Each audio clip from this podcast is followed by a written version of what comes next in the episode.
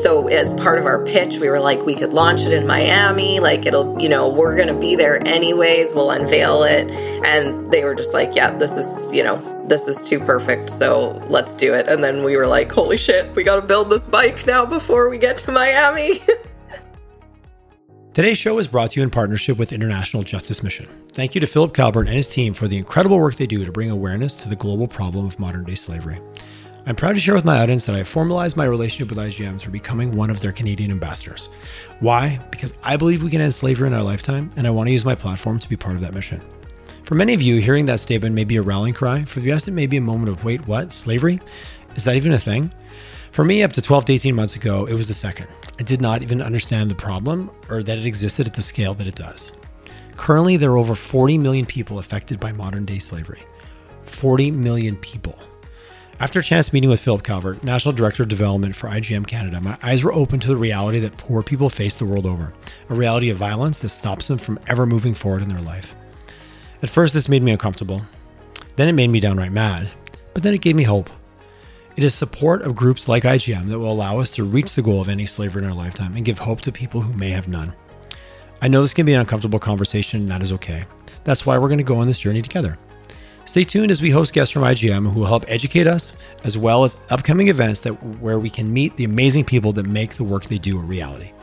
Please join me in supporting this incredible organization by visiting and donating to their cause at www.ijm.ca. We will only succeed in ending slavery in our lifetime if we work together to make a difference.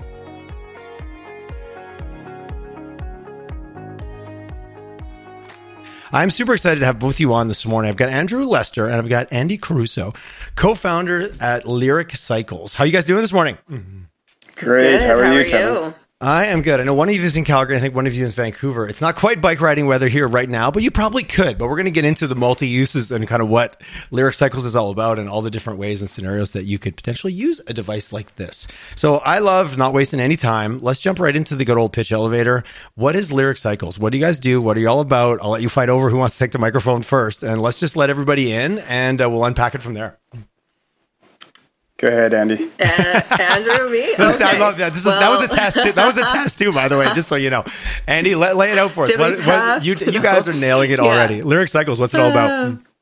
So, Lyric Cycles is a Canadian made electric bike company, electric vehicle company. We kind of span both electric bikes, mopeds, um, electric motorcycles, and we really focus on being high performance. Um, And we want to fill the space where, you know, really where we're getting people out of cars and making, you know, sustainable transportation actually fun.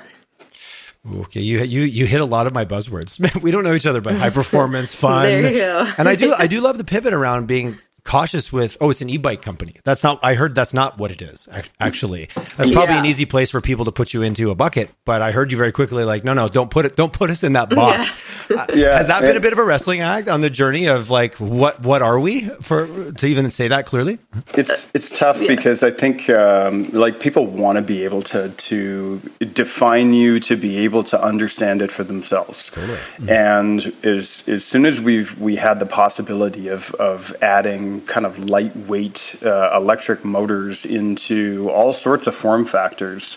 Um, it, it really opens the possibility to what you can build, right? So if I can build something that's, you know, 65 70 pounds that that will you know travel 65 70 miles an hour what is that right does it matter what it is it matters what it is to you and what it can do for your life and what it can do for your lifestyle but does somebody have to tell you it's a motorcycle or an electric bicycle or or whatever it is right?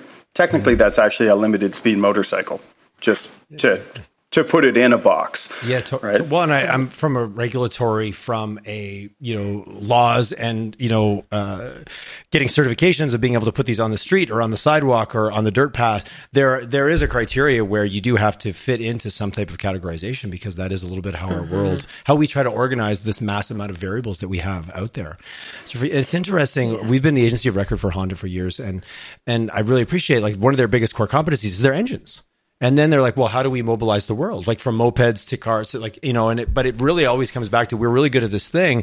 But what if our purpose was to like give, you know, people mobility and then how they've applied that out? We all know who that, that brand is. I just heard a little bit of that kind of come through and just a little bit about what you said of like, well, we've got this motor, we've got this ability to electrify. That technology is improving all the time, which we'll talk about, which is accessibility, cost, reliability, all the things. What's possible?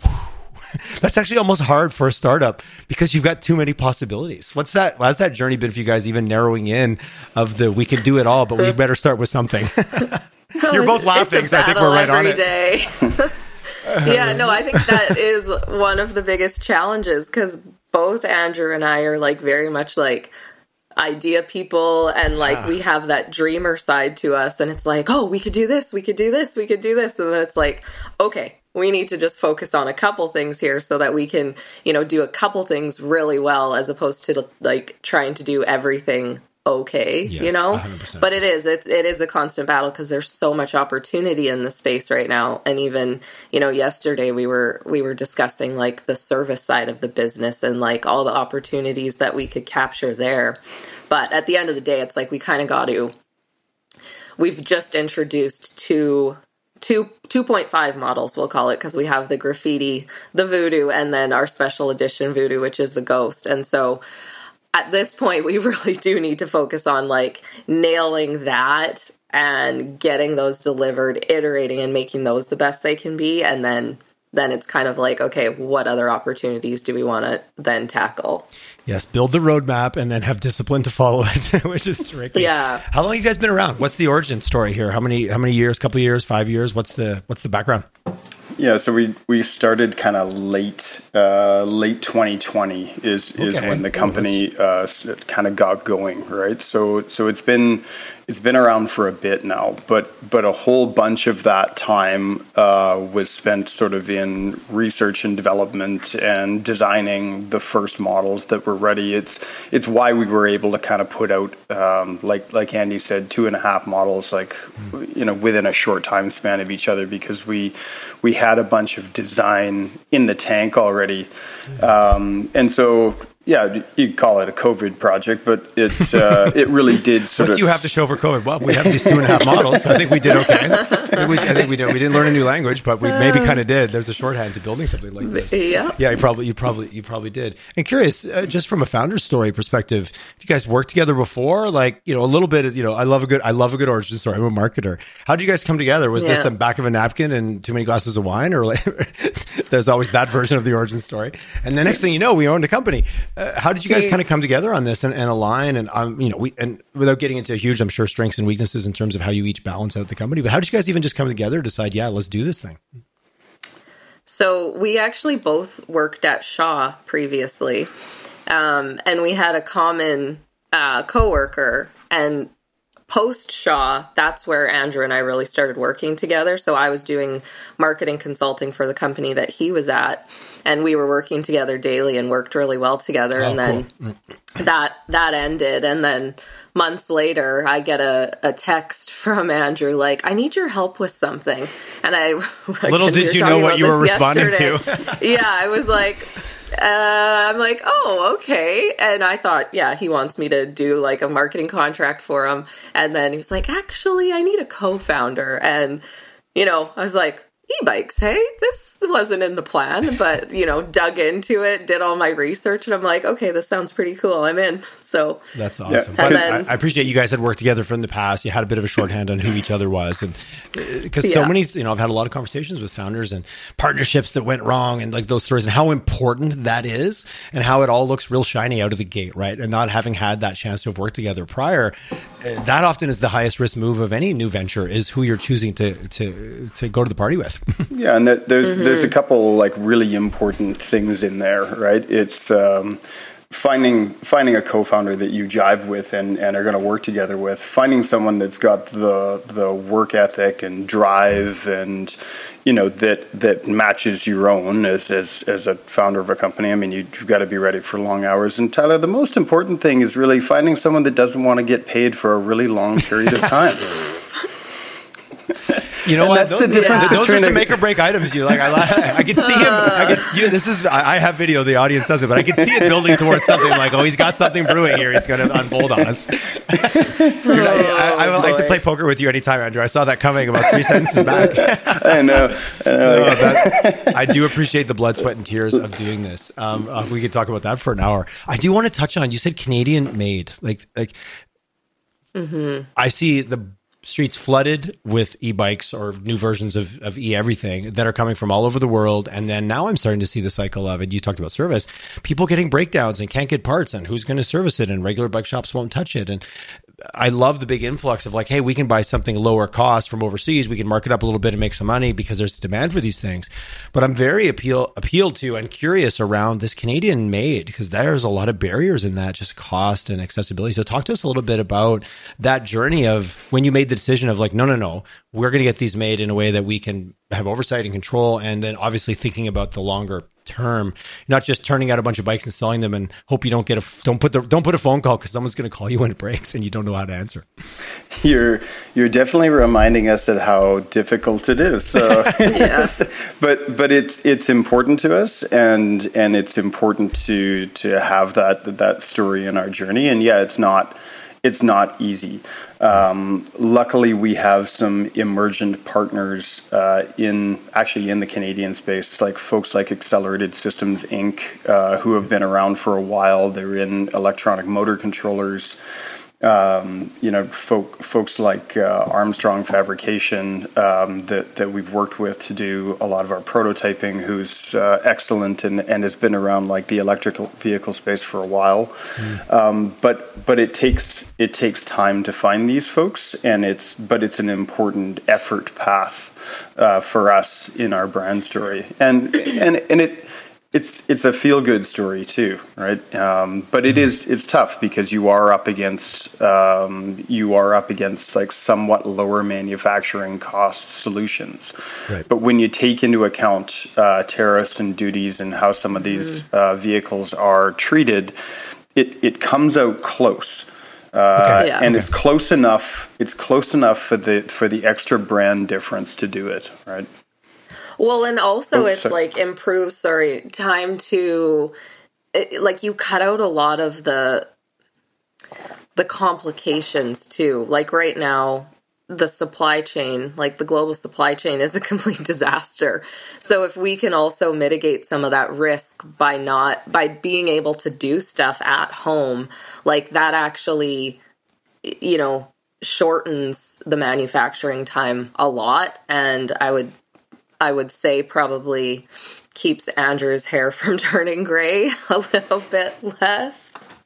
Um, it's yeah, because I know, and I mean, he's he's been dealing with all of all of that in our first batch of bikes, like dealing with all of the overseas providers, and you know, even just the time changes is diff- difficult, you know, in that communication, and yeah, so I mean, we're hoping that we can mitigate a lot of that, and I think a perfect example is like when we did our voodoo prototypes, like we did them just outside of Calgary and basically like the design, you know, took took a bit, but once we actually started working on it, it was basically like 4 weeks to complete the to build the whole bike. And yeah, so I mean, there's huge benefit there. Yeah, and the, the space that we're in is an innovation space, right? So so the ability to rapidly prototype like that is is important not just now but like continuing on because it's it's really actually the only way that uh, that we'll be able to to stay differentiated and stay kind of ahead of the innovation curve that's in this space because it's it, it's changing so quickly right and the So from a- capabilities change from so a core competency rapid prototyping being a real differentiator like what you said like we can we can stay ahead of Yeah. the curve of what's coming because we can turn out a new product relatively quickly and test it and see what the market so talking Totally. A- Andy, spitting into your bucket for a second here around marketing and kind of forward facing and, and the customer. Mm-hmm. We all, oh, you know, locally built. We love it because there's a sense of of pride. But you know, if I'm listening to you talk and I hear about all the extra costs for tariffs and shipping and it's like customs and those are things that add 0 Mm-hmm. value to me as a consumer. Like I don't get any better product because you had to spend 30% of my end cost on getting it through a bunch of gates.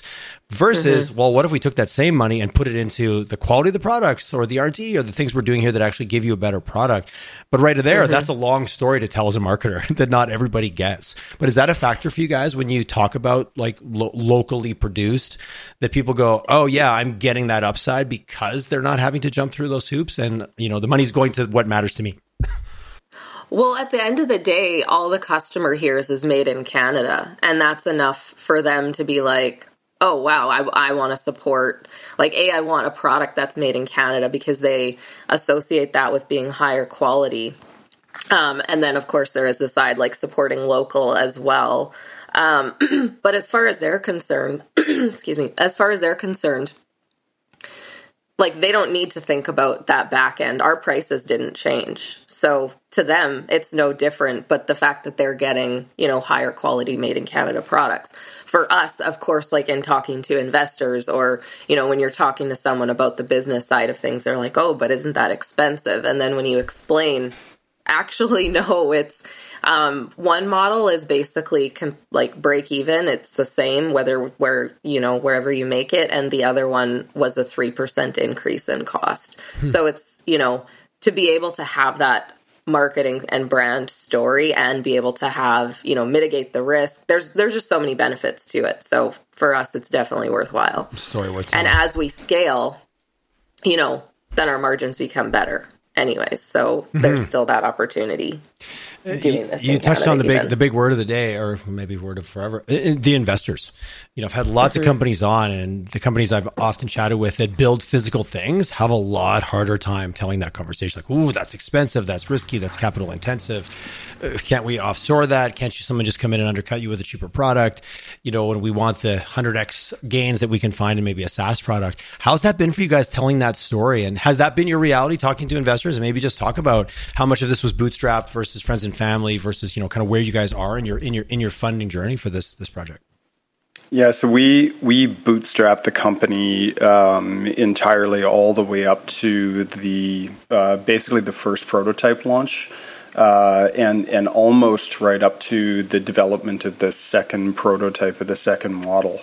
Um, so so it was a, a, fairly long time period to mm-hmm. to take a product company and bootstrap it to a certain point. Uh, but we wanted to we wanted to get some early traction before we started talking to investors.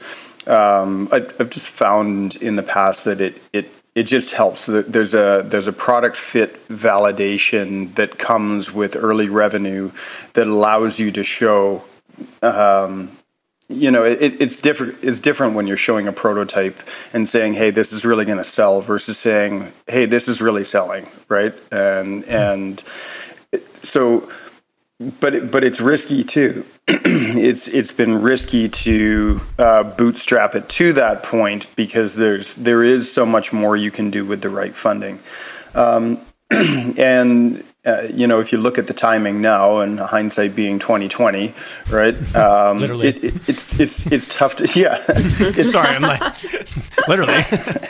yeah it's it's tough to say now if if uh, if we would have done it differently, right? I, I I like the the timeline of it for investment purpose, but at the same time, um, you know, you, you, look at what's happened to the investment landscape in the in the last like six months or so. Yeah.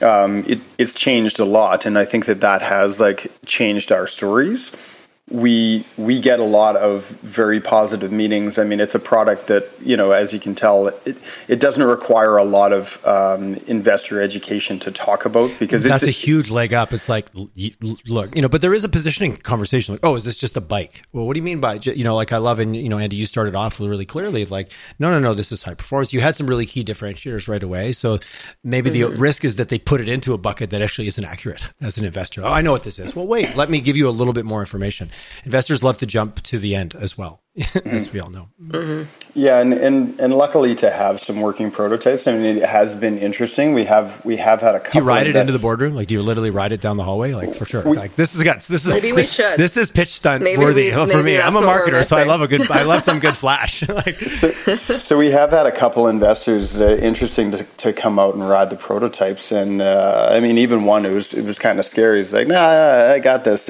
No helmet on, and just he did like, not got this. no, it did. Completely. Like you, you could tell yeah. he was. A, you could tell he was a dirt okay, bike good. guy. I, I thought so, the story was going to go somewhere. no, stuck stuck one leg out into the middle and just like complete like 360 burnout and took off. And it's like okay, Nice. I, I, I, I, like his or her style already. we might not get this investor because they might they might injure themselves. yeah, as long as they but, know they were the ones running the throttle, that's okay. It's, it's self accountability. But it's it's it's challenging for sure. It's uh it's it's definitely um, it's not it's not the the if you look at kind of the investment landscape in Western Canada, right? And it's like we're we are moving from like energy investments, totally. and but where is it flipping? It's sort of moving in towards like as you say, like SaaS, you know, seven x, ten x valuation type uh, products, right? And and you know the the investor education around like what building an electric vehicle company in Canada, right, is.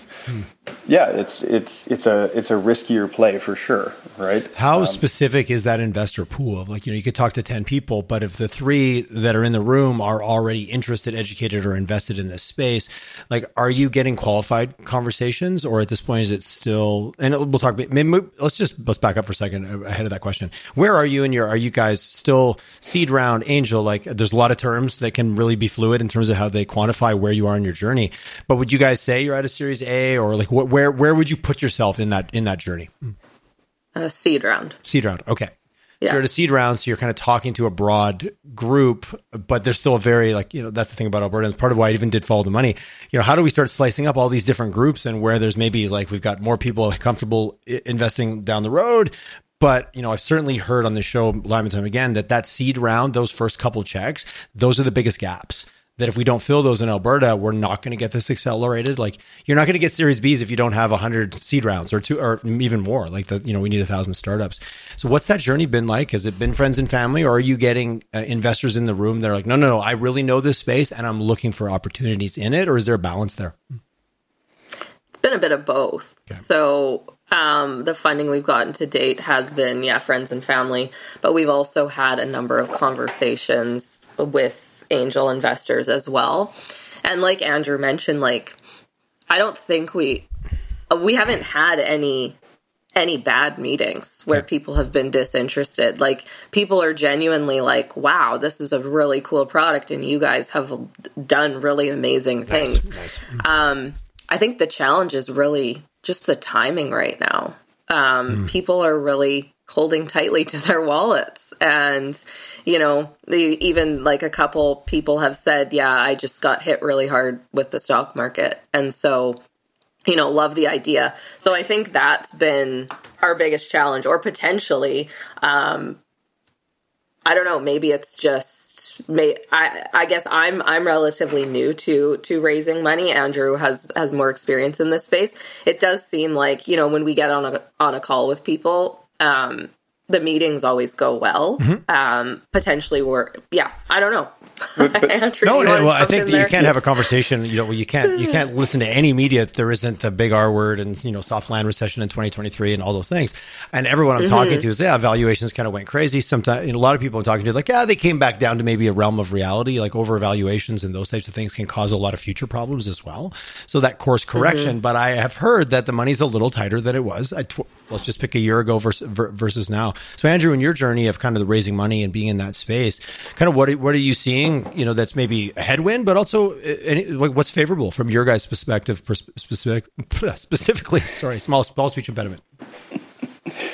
So, so it's this is a this is a tougher uh, type of, of startup to fund. I think in mm-hmm. Western Canada for sure. Uh, what I would, I, how I would characterize a lot of the meetings is, I, I don't think that this type of company is is any of the investors' wheelhouse that we have talked to so far. So, okay. And, okay. and we're mainly talking to angels, uh, you know, to, to get it funded, right? Um, but I think because of the cool factor, there's a lot of people that are trying to say, yeah, I, might, might want to try to like sneak this mm-hmm. into my portfolio. I just like, it's just like I want to be around it, right?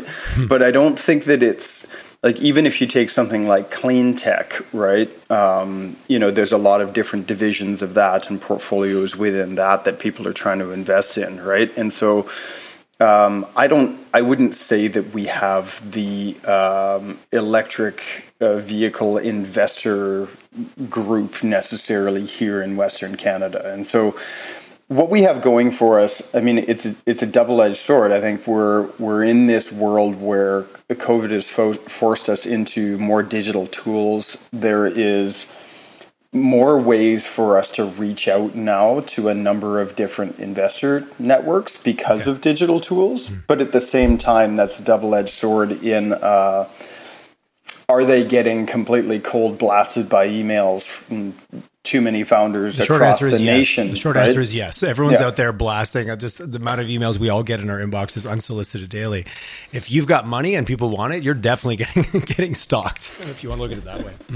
And and so it's yeah, I think it's tougher. I think the the the default is still like digital meetings, right? Um, and so it's it's more challenging than when you're actually uh, in a space to sit down and and and have a discussion with people. Even some of the angel networks that that I've previously pitched to uh, in the past, those were physical meetings. as a cocktail hour after. It's a but a lot of those now are kind of online forums, right? You get your 15 minutes and it's click off and you know. Speed, yeah, literally speed dating. Yeah. Yeah. Yeah. well, that's literally, we were talking about this last night and it's sort of like the Tinder effect. Like, yeah, there's, you know, there's all these now, there's way more you know, fish in the sea or whatever, yes. you have access to this large pool.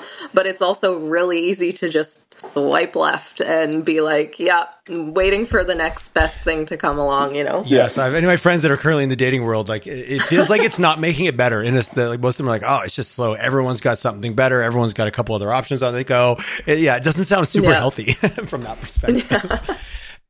The conversations that you're having with investors when you get in the room and you get some interest what are some of the things that come up? Like is it manufacturing? Is it you know total addressable market? Is it the competition? Is it where this is headed? What are you guys seeing coming up in terms of brass tacks when you get past like yeah, yeah okay i'm interested and boom here are my top three questions or the maybe the questions you hear the most when somebody is starting to pre-qualify themselves as a potential investor when they start to lean in. What are you guys seeing show up? What are the what are the questions that that, that you're hearing yeah, I think it is understanding both the kind of supply chain and manufacturing plan, right? It there is a yeah. there is a, a, thought as to like what percentage of that is going to be done here, who else is going to be involved in it, um, and and just to really kind of deeply understand that that plan, right?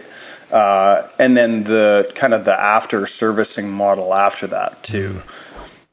Uh, and then I think and I would say again from manufacturing, like how how we scale from a manufacturing standpoint, because making, you know, 300 bikes is different from making 3,000 is different from making 10,000. So that's such, it's such an of, easy question or something, something I know what I would ask. What happens if you are successful? What happens if you meet your wildest dreams? What happens then? Like, does it create a bomb? Does it create a manufacturing, you know, night, nightmare of dissatisfied? You did all the work to get the sale and now I can't get my bike. and I'm annoyed because I want it because this is a, this is a passion purchase. You know, someone who's a motorcycle mm-hmm. and kind of gear enthusiast. Once I know I'm buying this, uh, the sooner the better. How about tomorrow?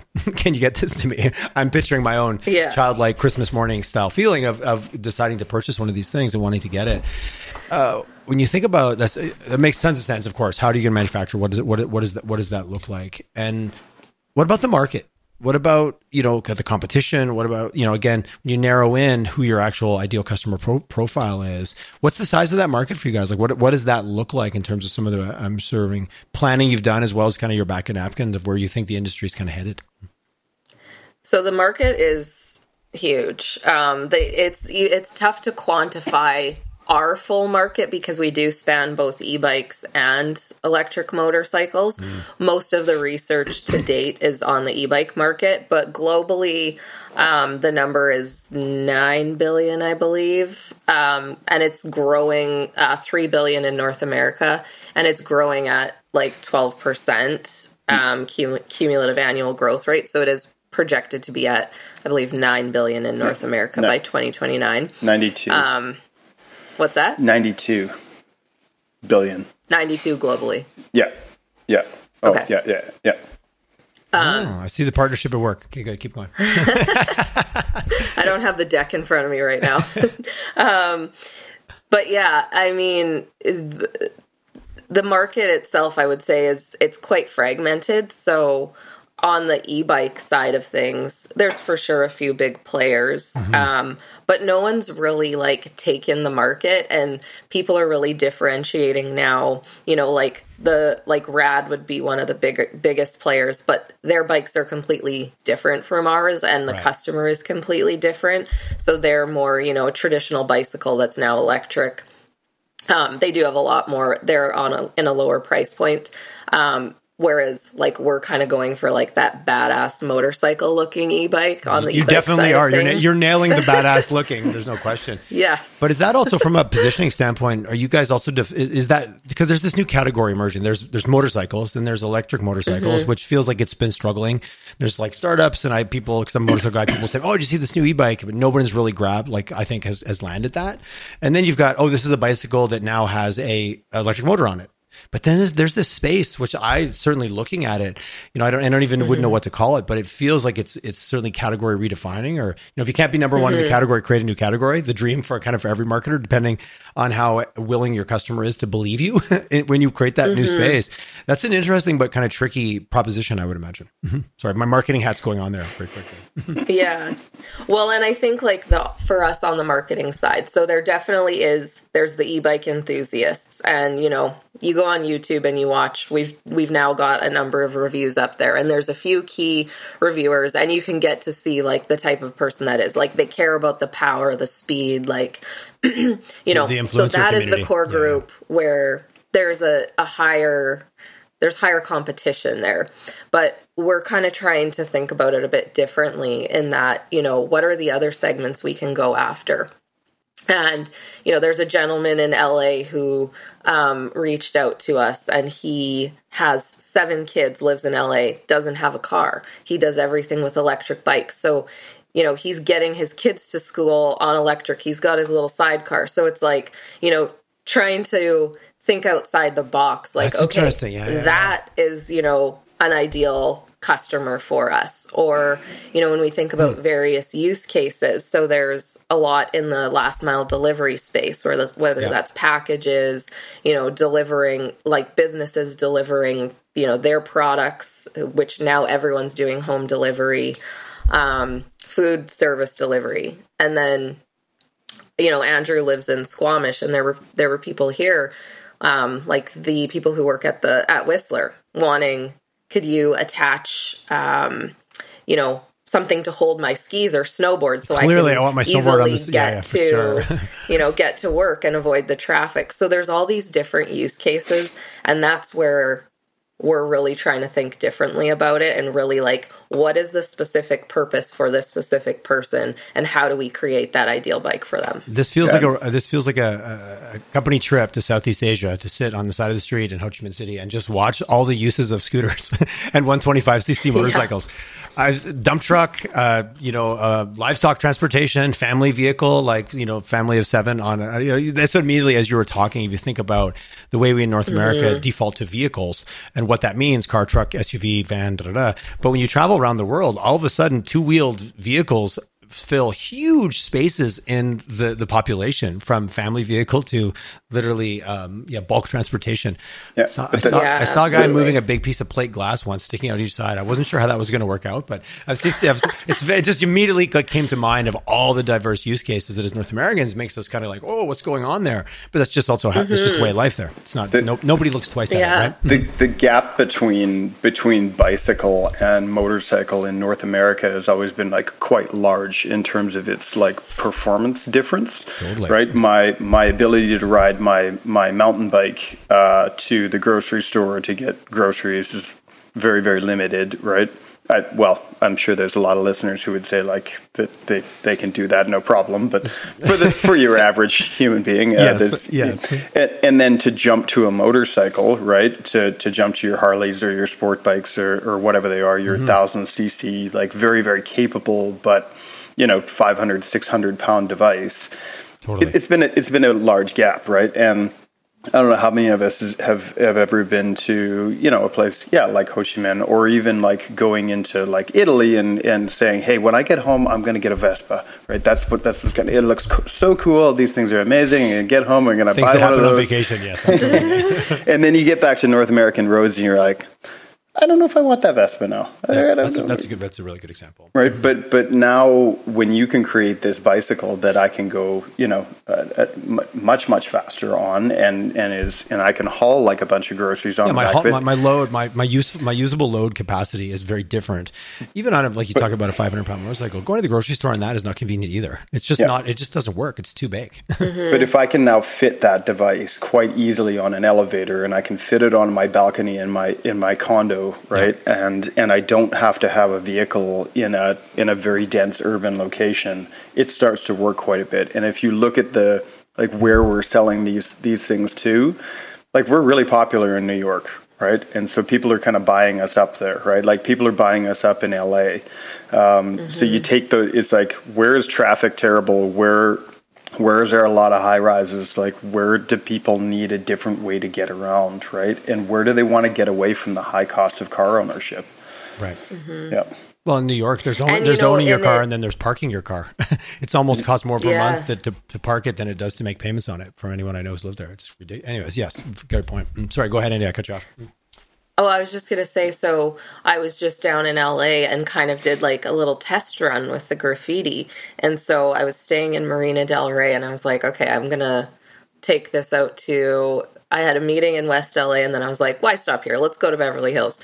So rode the bike to Beverly Hills, which is like pretty far. That's a good track. And yeah, then, yeah. No, I've lived down there. I know exactly. Then, yeah. I can picture that drive. and then back to Santa Monica and then back to Marina Del Rey. And the bike was like still had 50% capacity by the time I was done. And it was fast and it was so fun. Like I was, you was know, fun. there's bike lanes yeah. everywhere there. And I'm zipping by all the cars who are stuck in rush hour traffic. And I'm like, no road rage, just, you know, living my best life. And I think once people realize the possibility of that, like, that this can actually be used for commuting and like there's no need to sit in your car for hours I, I, think it, it changes. No, you don't get that life. You don't get that life back. Hey, let's let, us let us touch on it. We've been talking about the business and the market, and there's people going. When are you going to talk about the actual the, the unit itself? Okay, let's talk about range because I, I, when I think about getting an EV, I immediately have range anxiety. Like that's in an automobile specifically or replacement for. But I got my neighbor who goes everywhere, travels across the country in his Tesla, and goes, Tyler, it's made up. Don't worry about it. But when you talk about that, like that fifty percent, how long can I go on one of these things? I know there's some variables depending how I ride it. If I'm going to ride it flat yeah. all the time which is how I would ride it. What would be my, yeah. my, my, range? so I'm less of a speed demon. Okay, I'll okay. All right, that's fair. That. That's so fair. Mm-hmm. I get optimal range. Nice. Um, but the graffiti does have a, uh, an option for dual batteries, and basically, like 90% of our sales are a dual battery versus the single. Okay. Um, but basically, each battery you're getting 35 to 40 miles. Um, 30 to 40 miles. So, okay, cool. And yeah. If, if, if you Sorry, got, I should be talking in kilometers. That's okay. Now. No, no, that's all right. But, but, if you've got the hammer down, right, uh, and, yeah. and, you're going as fast Less, as you can possibly sure. go on, on the graffiti, then then yeah, you're you're, you're probably going to get about 50 kilometers, right? Okay, but I was going to say about still, 50, 50K, which is still a pretty good distance functionally it, if, if you're thinking about inside your radius of kind of the where you live. Like we're not using it to go skiing in Banff kind of mindset. yeah, and, and the folks that are the folks that are using these most, right, are don't have uh, if it's 50 kilometers, right? So you have 25 kilometers to work and back, right? Most people are not riding that length right? Because that in Calgary, right, that'll take you, you know, all the way from like, kind of deep Fish Creek into into downtown, right? Um, and that's a that's a great option to get to get downtown from there, right? Uh, mm-hmm. And you've, and there's, a got, pass, there's a bike pass, and you can take these on the bike pass, no no no issue. Yeah, mm-hmm. you don't. Yeah. yeah. Can you also ride on the road? Like like a bicycle. Like I can ride on the road with my bike, or I can go on the bike path, and it's frowned upon when I cut through the, on the sidewalk. But those two areas, does this also transcend both those kind of geographies of, of the road or the bike path? It, it does, yeah. So we've got yeah. we've got a we have a switch on the handlebar that that does keep this within within legal limits of its speed. So when it is applied, everybody knows that this this goes 32 kilometers an hour, and it, it holds to legal standard of, of what operates as a as a as a bicycle and considered to be an e-bike here in Canada. And okay, is that is that, is that the e-bike speed limit? Is 32? 32 oh, okay, kilometers an hour. Okay, cool. Yep. Um, Which is still clipping along. I, do like speed, but you're you're not like 32 is like you're moving. You're getting somewhere quick for sure. Okay, cool. Yeah. We we don't condone this, but I mean if you were to switch that off, you've got more power, you've got more speed, right? Uh, and Which I and, do appreciate that option because sometimes a little extra power on the road can get you out of a situation and allow you to kind of mm-hmm. like, oh, I need to get I need to get away from this car situation here. This is this is dangerous. And don't be a don't be a douchebag on the path going 50. But anyways, I'm just gonna say I'm gonna say that. You guys don't have to say it. I'll say that. Nobody likes those yeah. that guy or gal, it's usually often guys, let's be blunt, that go zipping by. You're like, dude, come on. I I know I'm getting older. Yeah. When someone speeds by my house, I'm like, come on, man. It's residential neighborhood. Why are you driving like that? I'm like, oh no, when did I become that person? I used to be the guy in the car doing the thing. So and then and then Anyways, the another topic. Different. Another topic. the voodoo is different because it's a it's a limited speed motorcycle, right? So it, its maximum speed is is meant to be seventy kilometers an hour. So it is a moped, mm-hmm. right? And then the range. So can I not that, take that on a bike path? You you cannot take that on a bike path. Okay. Because uh, okay, okay. That so I'm looking at the graph. I'm on your on your website. Well, uh, it's a gray area. Oh, oh, oh, now let's get into a debate.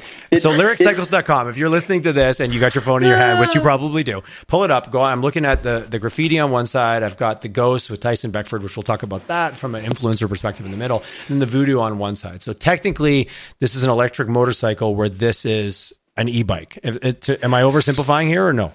You you are because it actually it okay, really de- it really depends on on where you're asking that question from and mm, okay. and so you get you know all the all the Canadian provinces and the 50 US states where we're selling this right now the answer to that question is going to be different in every okay. single one of them and the treatment. That doesn't sound so compli- really that doesn't sound complicated area. at all. I wasn't lying. No, no, I, I, I got it. Don't try and pin her down. She's, no, no, no, no. And, okay, and I, I, do appreciate how tricky that is right now because hmm. this is still like a, an industry and it, it's in def- it's defining itself right now, right? And legislators are trying to keep up and they don't have a clue what's going on. Is what's happening here.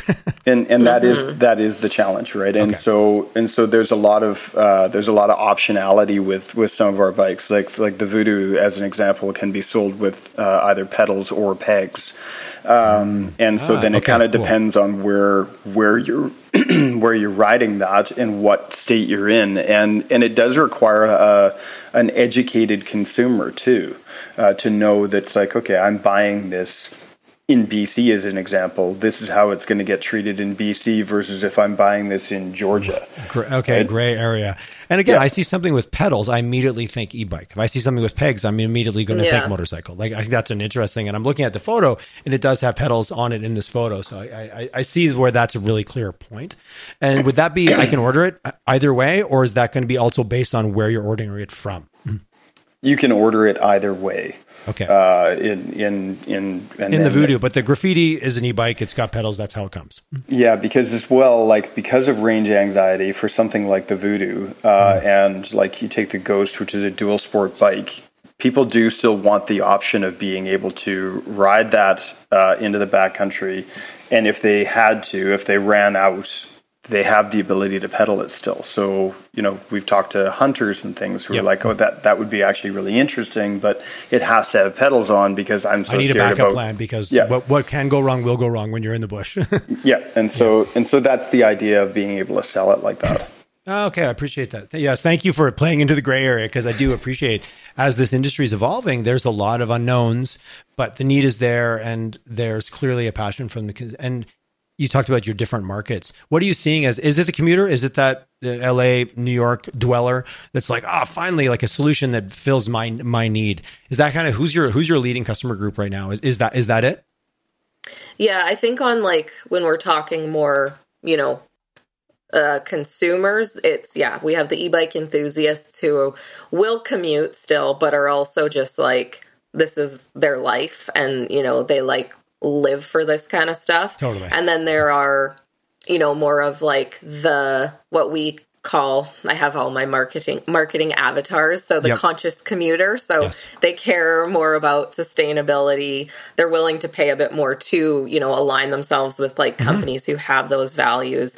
And then and yeah, like bigger city looking to commute. So those are kind of like our key um the key consumer segments we're going after now. But then when we look at more of like the bulk sales opportunities, yeah. then that's where what I was talking about earlier, you know, whether that's like delivery, um, excuse me, delivery, there's like potential opportunities with hospitality. So, you know, like if hotels want to offer bikes for their guests to mm. ride, or whether it's like, um, you know, bike rental companies. They, you know, obviously need to purchase their bikes from somewhere. Um, so different things like that, where there's a whole gamut of use cases on the B2B side. And that's something that we're just kind of starting to dig into. And from a product design standpoint, we'll really be customizing the bike and the accessories to fit each of those use cases. Oh, yeah. I love that. It's it's definitely emerging, but there's a there's a universal addictiveness to the the power of uh, an electric motor applied to a bicycle. Yes, there is. there's there's there's a there's a quiet, um, almost like it, it's this sneaky power that you're you're you're flying along quietly. And Speed with no sound is all because like take my buddy's Tesla out, and he has an original Roadster. He bought it like one of the first guys to buy one. First time I took it for a ride with him, I was like, this is like so fast and all I have is the wind. Like it just didn't compute for someone who's grown up around, you know, internal combustion engines and a bit of a gearhead. People that criticize it or knock it, it's just because they haven't tried it yet. it, it is a very unique. It's fun. Like, and you said that mm-hmm. I cruised around and I've really enjoyed my experience versus, you know, the suckers in the car. Like, you know, there's a great, there's an ad right there building in terms of what that looks like. Do you want to be this or would you like to be over here? I think we and, all know and, yeah. Is, right? and we've, we've met, I would say that we've met uh, a lot of the characters who have been like caught by that bug. So, you know, we've, we've, we've arrived at, at some of these people's houses and opened up their garage to see just like wall to wall e-bikes, their collection. And they're, they're they're shining them up just just like a you know a Harley on a summer day, like and it, it, and it's and it's it, they're so proud of this collection, right? It's like the the cars out there in the rain under the under the sappy tree, right? And and there's their e-bikes all like taking up their entire garage, right? Well, the early adopters, the enthusiasts, you know. But from a business perspective, as an investor, I'm very much interested in like what's the what's the mass market look like, and when does that start, you know, coming online? And like what you talked about about thinking about the B two B, because it's easy to think about this as a, just a, a consumer play, but you're like, well, mm-hmm. what about uh, hotels, bike rentals, you know, tourism companies in places like San Francisco, or where you know a bike yeah. like this to get around San Fran if you're touring versus walking up and down hills all day. That you know, it'll definitely would test your battery capacity, but that would be amazing mm-hmm. to be able mm-hmm. to do that. I did a Segway tour in the rain in Munich once. I would have much more enjoyed and watched my wife almost completely crash because Segways are not as they're a little more finicky than you might think, or maybe you do. Yeah. um, something like this would have been like, oh, I'm already comfortable on two wheels, so let's let's let's go do that. Yeah, my immediate um, are you guys doing direct to consumer right now? Like, obviously, I can go on the website and shop. It asked me, "Are you in Canada? Do you want yeah. to shop in Canadian dollars?" Like, it was a very easy and kind of open experience. Is the model right mm-hmm. now, and what does kind of channel strategy look like in terms of like dealer network and those types of things? Mm. Yeah, so right now we are just direct to consumer, but we have started the conversations with dealers now. So we were just uh, doing a bit of a road show. So we had a couple trade shows uh, in Miami and Austin, and just decided, you know, the bikes are down here anyways. Let's just connect the cities and hit up different reviewers, hit up some dealers. And so we have started those conversations and and the feedback on the dealer side has been really positive so far. So that's definitely you know, the next sort of thing that we're going to start testing out. The next year like Andrew and I will talk about is really about like figuring out what works. So we do want to kind of like try it all. So dealers is obviously like a natural progression, but we're likely going to really target the approach. So California is a huge market for us and tons of dealers down there. So potentially like we we're it's a fluid process right now. And but, is it literally you know, like picking it's a bike dealer, oh, it's a it's a bicycle shop and it's a motorcycle shop. Like you have a lot of options for like who could be mm-hmm. your dealer, correct? Right? Based on it. Yeah, yeah, exactly. you touched on um, service earlier.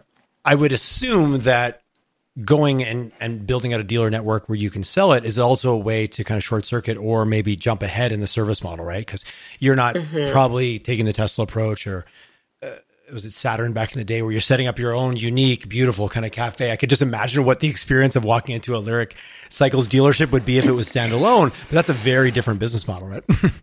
mm-hmm. Yeah, and that's that's exactly it. Is that we we are going to need that that network of, of dealer partners to be able to provide service, um, and and so like Andy said, it is it is something that we're going into over the next year, and and that kind of dovetails into like the investment strategy what we've done where you know this seed round is meant to take us for the next 18 months to say okay how how did we go with all of our different plans and channel strategies? What's working? What's not working? What do we now need to?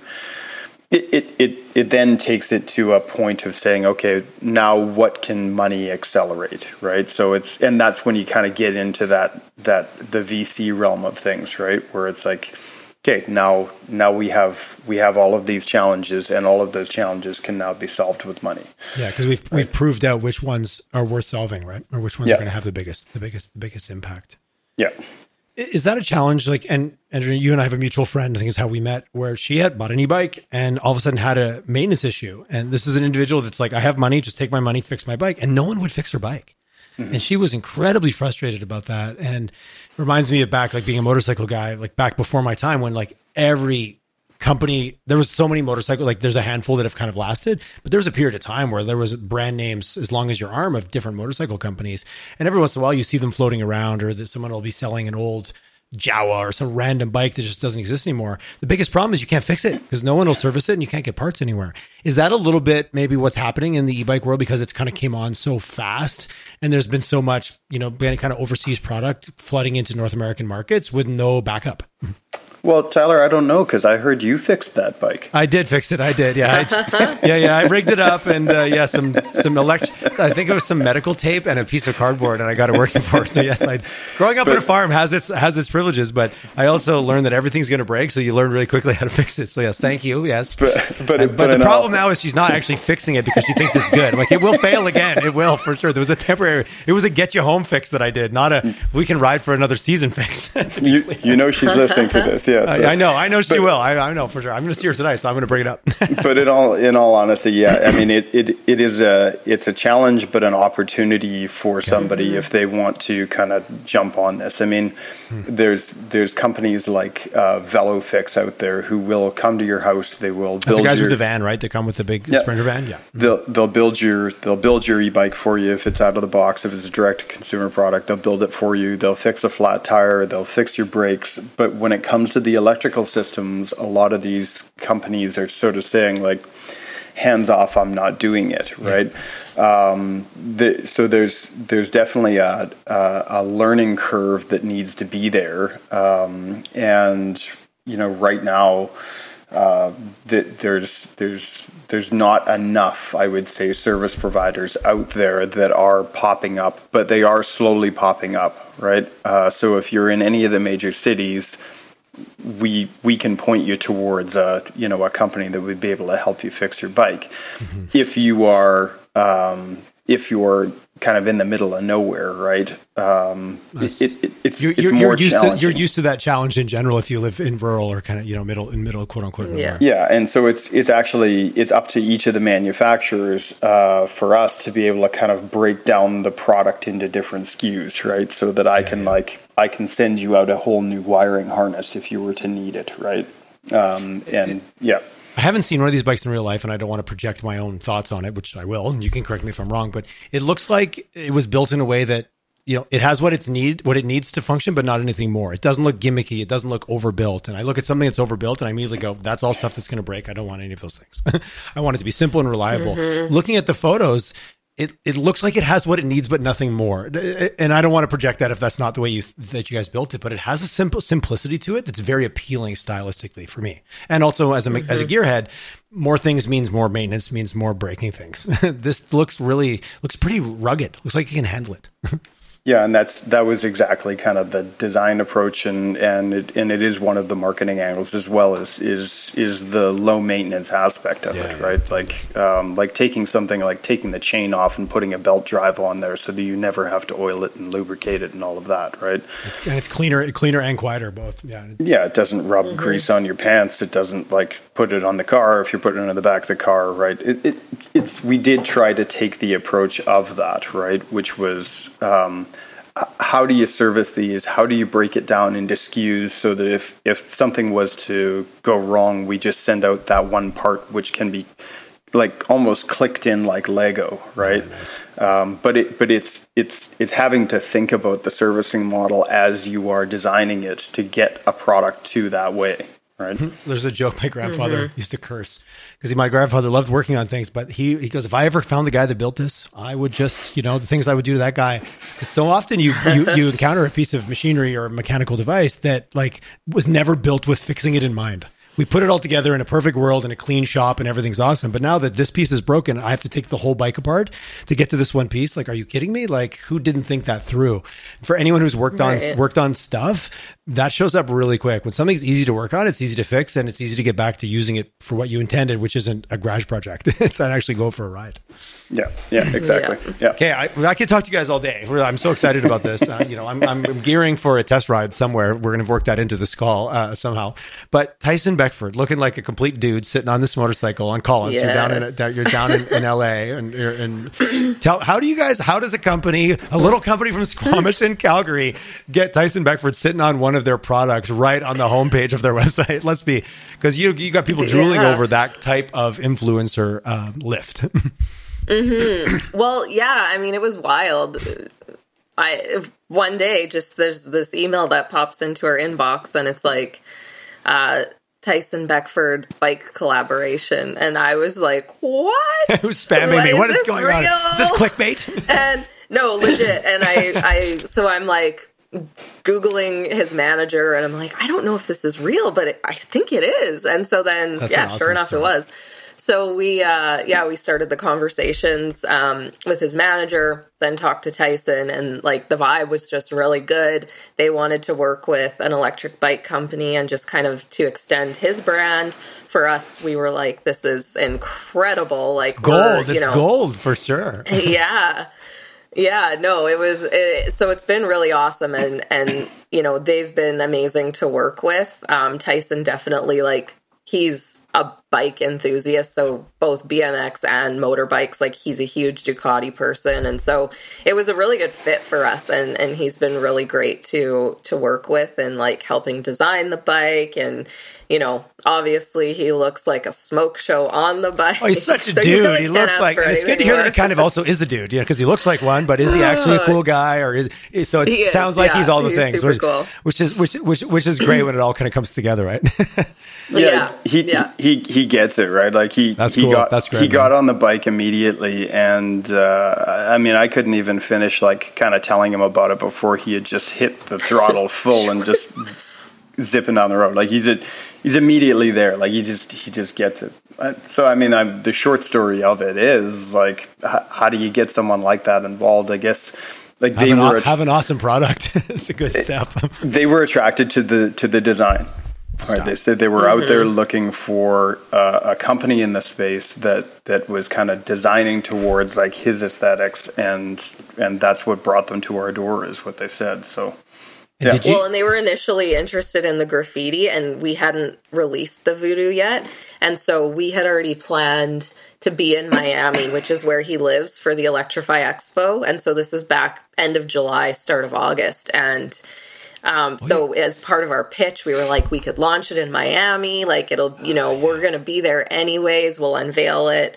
And they were just like, yeah, this is, you know, this is too perfect. So let's do it. And then we were like, holy shit, we got to build this bike now before we get to Miami. So- and Collins Avenue, I said, uh, you know, Collins Avenue is in South Beach, right? yeah. That's right. Yeah, yeah. Got So it. we were filming like along Ocean Drive.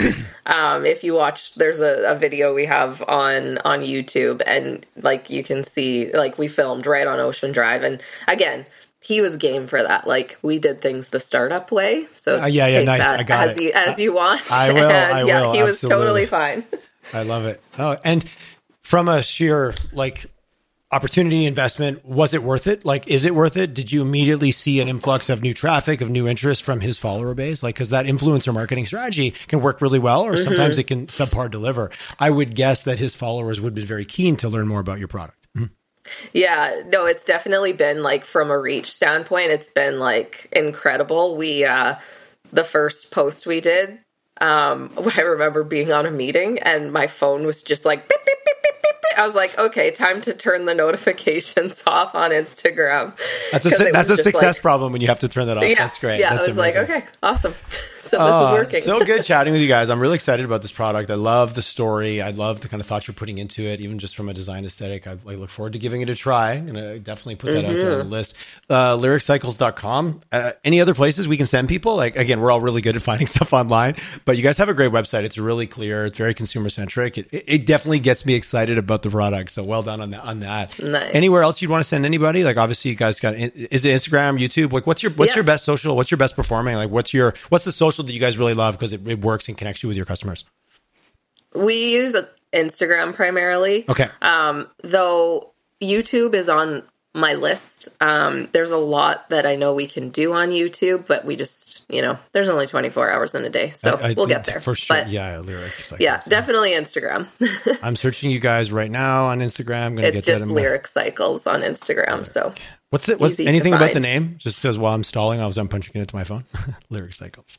Where'd the name come from? So, so yeah, I mean, I, like uh, definitely passionate about music. Definitely uh, passionate about wanting to create a brand that kind of sticks in your head, and and so that's kind of where where lyric came from, right? Is uh, mm, nice. So, yeah. And so, oh yeah, your Instagram, so, your Instagram is sweet. Yeah, yeah, okay. Hey, all right, so get out there, everybody. Pick up your phone. It's in your hand, anyways. Uh, Lyric Cycles, check it out. No, I'm. Uh, I got you guys dialed in now. It's awesome. Yeah, uh, and the, the, nice. the names of the bikes are sort of like a, a little bit of a touch into to 70s rock, and it kind of goes. They got with, a rock and roll vibe, man, for sure. Yeah, these are definitely rock and roll. I love and, it. Awesome. And it and that was kind of the design uh, aesthetic of the of the company too. Is basically like vintage meets meets modern technology, right? Uh, and so you know, you take Voodoo, Voodoo Child, right? It's like, totally. yeah, graffiti, physical graffiti, Led Zeppelin album, right? It's, uh, yeah. So. I'm gonna sneak a, a, Taylor Swift song in there one of these days. It's a whole different market set. yeah. That's a whole different market set. It's a it that's that's a following. That's a nation unto itself right there. Yeah. Absolutely. Yeah. Just don't piss them off with ticket sales. Uh, yeah. yeah. You know, what nobody wants that. That's, so now you're being investigated, being held in front of Congress like that. That escalated quickly. Anyways, side note, sidebar. Amazing yeah. talking to you guys, Andrew, Andy. Thanks so much for your time. Thanks for the work you do. I love it. I love talking to the startup community and the passion, and but the hard work and the reality of like, are you willing to work for a couple years with no pay for something you really love? This is the place for you. Like, I love you made that joke initially, Andrew. There's a lot of reality like that, and we love to glamorize the startup journey, but it is a lot of hard work and a lot of grit. And if it's you don't, be- if you don't believe in it, it'll spit you out the back door before you even know what's going on. So, I love your passion. Yeah. It came through loud and clear. So, thank you both for coming on today. That was a great chat. Thank you. Thank yeah, you very much for, for, having, having us. us. Yeah.